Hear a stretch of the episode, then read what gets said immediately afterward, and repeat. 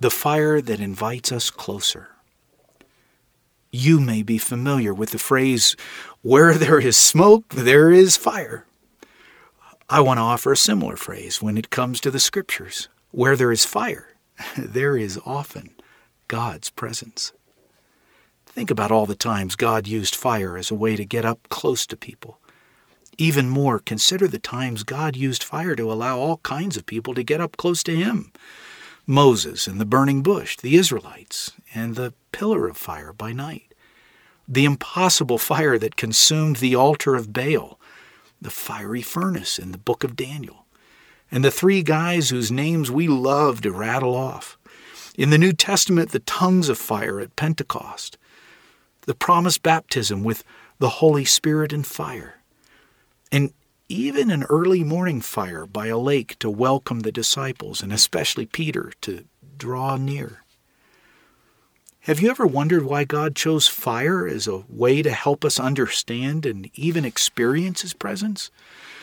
Well, there's something so natural in speaking of God's closeness in terms of fire.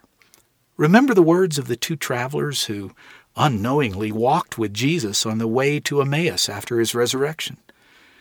They asked each other, Were not our hearts burning within us while he talked with us on the road and opened the scriptures to us?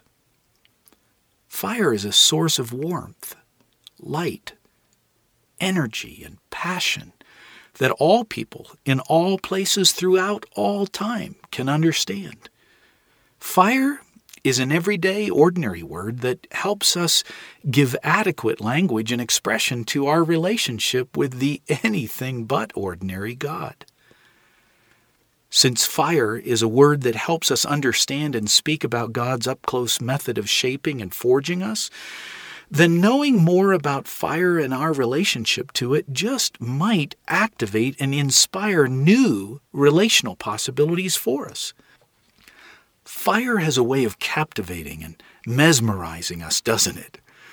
It's certainly gotten my attention over the years. Its graceful flames, brilliant colors, endless shapes, and continuous movement have kept me spellbound for moments on end. Maybe the dancing flames of a campfire or fireplace have similarly captured you. Fire's warmth and light, beauty and risk, mystery and adventure seem to work together in ways that constantly invite us closer. Think about all the life and activity around fire. Stories are told and written, paths are found and followed, meals are prepared. It's the place where songs are sung, hands and hearts are warmed, and tools and other useful instruments are skillfully forged. Since the beginning of time, fire has shaped our everyday life and has invited us to get caught up in its beauty meets purpose movement. It's magnificent. No wonder God uses fire as one of the ways to describe his up close intimate way of relating to us.